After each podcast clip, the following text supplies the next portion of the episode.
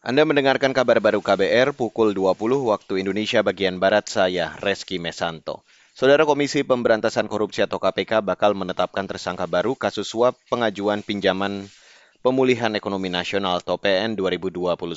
Juru bicara KPK Livikri memastikan, penyidik sudah mengantongi dua alat bukti, tersangka akan diungkap saat KPK melakukan upaya paksa penangkapan dan penahanan. Saat ini tim penyidik masih terus mengumpulkan dan melengkapi bukti-bukti, di antaranya hari ini eh, tim penyidik KPK mengagendakan pemanggilan terhadap beberapa orang saksi. Setidaknya ada sembilan orang yang dipanggil baik itu untuk hadir di Gedung Merah Putih KPK Jakarta ataupun di Polda Sulawesi Tenggara. Di antaranya adalah Bupati Kabupaten Muna eh, dan juga Kepala Bapeda Kabupaten Kolaka Timur. Saudara itu tadi juru bicara KPK Ali Fikri. Sebelumnya KPK memproses hukum tiga orang tersangka. Di antaranya bekas Dirjen Keuangan Daerah Kementerian Dalam Negeri Muhammad Ardian Nurvianto, Kepala Dinas Lingkungan Hidup Kabupaten Muna Laude M. Syukur Akbar dan Bupati Kolaka Timur nonaktif Andi Merianur. Ardian diduga menerima suap 1,5 miliar sebagai dana komitmen pengurusan pinjaman dana PN daerah tahun 2021 Kabupaten Kolaka Timur.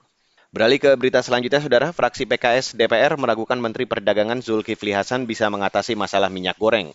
Anggota Komisi Bidang Perdagangan DPR dari PKS, Amin Aka menilai, penunjukan kader partai politik sebagai menteri baru di kabinet hanya sebatas pemenuhan akomodasi politik. Saya belum melihat rekam jejaknya Pak Zulhas untuk konteks perdagangan ya nanti dengan tupoksinya di Kementerian Perdagangan. Saya belum belum bisa meraba gitu loh, saya belum bisa menebak gitu. Kali saya melihatnya penggantian ini lebih kepada uh, lebih di apa ya pertimbangkan kepada uh, politik akomodasi bisa melihatnya seperti itu. Bukan pertimbangan kebutuhan profesionalisme. Anggota Komisi Bidang Perdagangan DPR dari PKS Aminaka menuding pengangkatan Ketua Umum PAN sebagai menteri hanya bagi-bagi jatah kursi. Dia memastikan bakal memberikan masukan dan kritik terhadap kebijakan yang nantinya akan dijalankan Zulkifli Hasan.